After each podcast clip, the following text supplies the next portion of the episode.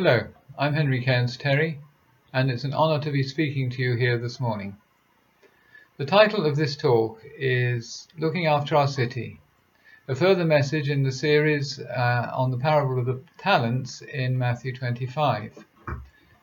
That parable is all about being good stewards of what God has entrusted to us.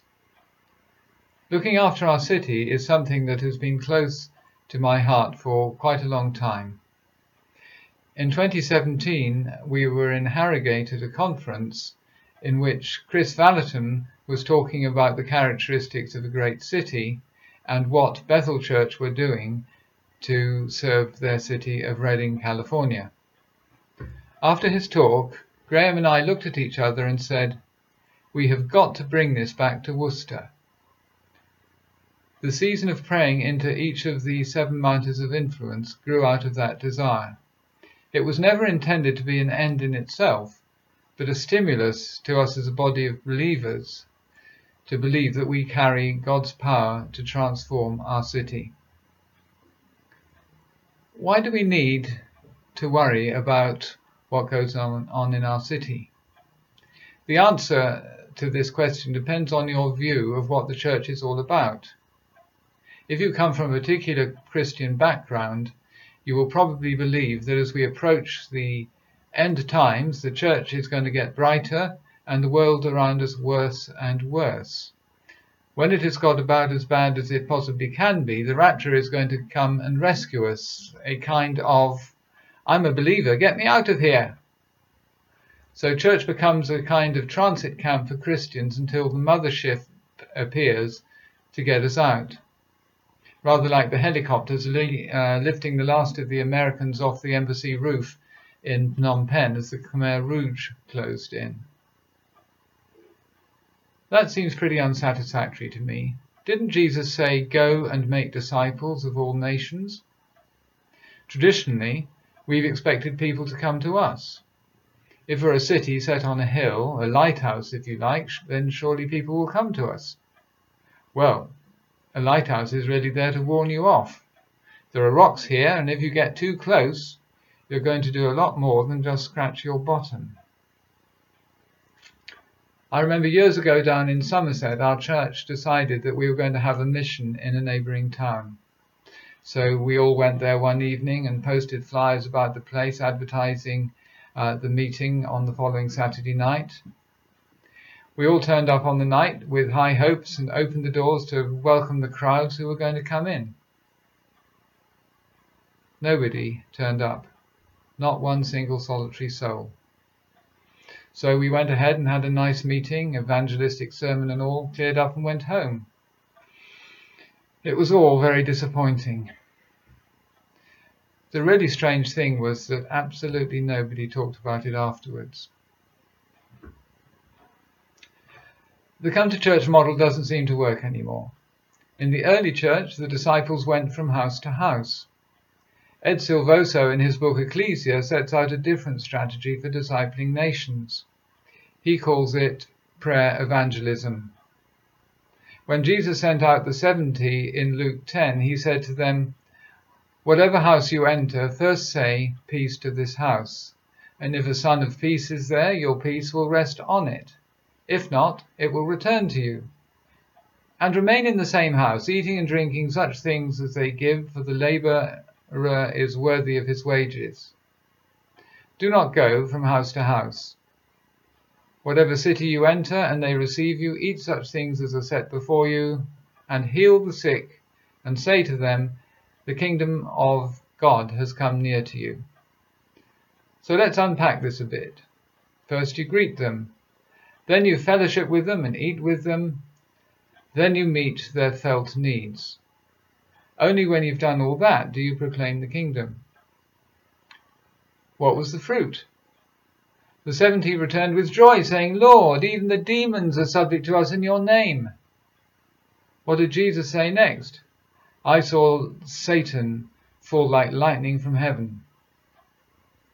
So this bit is really important. The first part is to pray. What Beni Johnson in her book The Happy Intercessor calls taking the airwaves, and Dawna De Silva describes as shifting atmospheres. I know what it's like to go out without first shifting the atmosphere. When Billy Graham came over years ago for Mission England, we were all encouraged to go out along our streets and invite our neighbours to his meeting in Bristol City football ground. We dutifully went to our neighbour Alan on one side. He listened politely but said he wouldn't be coming. Graham and Sue on the other side invited us in and heard us out. They were very kind, but could sense our embarrassment. It was a great meeting in Ashton Gate, and it was a real privilege to hear Dr. Graham in the flesh. But nobody from our street came. My thought at the time was, well, if that's evangelism, I don't want anything to do with it. Lockdown and its aftermath has robbed us of many things. We can't meet together on a Sunday, and we can't gather in any number the way we used to. But we mustn't turn inwards and focus on our needs alone.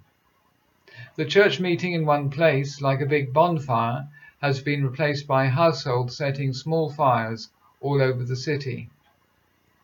When Jesus said, On this rock I will build my church, he used the word ecclesia, a Greek word with no real equivalent in Hebrew. The Roman word for the same thing is conventus. Where two or three Romans met, they represented Rome, and the Roman state would back whatever they did. Does that sound familiar? Jesus put it like this in Matthew 18:20. For where two or three are gathered together in my name, I am there in the midst of them. To put it another way, when two or three Christians meet, then heaven will back everything they say or do. With that understanding, as Ed Silvoso says, every house can become, no, already is, an ecclesia, bringing the authority of heaven into every neighborhood. That's exciting. Remember the story I told of the mouse and the elephant crossing the bridge? The mouse said, Well, we certainly shook that bridge. On his own, the mouse could do nothing, but partnered with the elephant, he could do anything. We are not alone. We are children of the King of Kings and Lord of Lords. If we take hold of the idea that each household is an ecclesia, we can change the atmosphere of our city. This is becoming part of our experience for Anita and me. We have fallen into a rhythm of life that includes more prayer than it ever did before. Every day we pray in a focused way into the people and situations that God puts on our hearts, not just in Worcester but in other places as well. In Matthew 7, Jesus tells us to ask and keep on asking, seek and keep on seeking. Dawna describes it as putting weapons into the heavens for the angels to go to war with. We can see from Daniel chapter 10 that angels are assigned to our prayers the moment we start praying. I see our prayers as being like those great Pacific rollers that the surfers ride in on.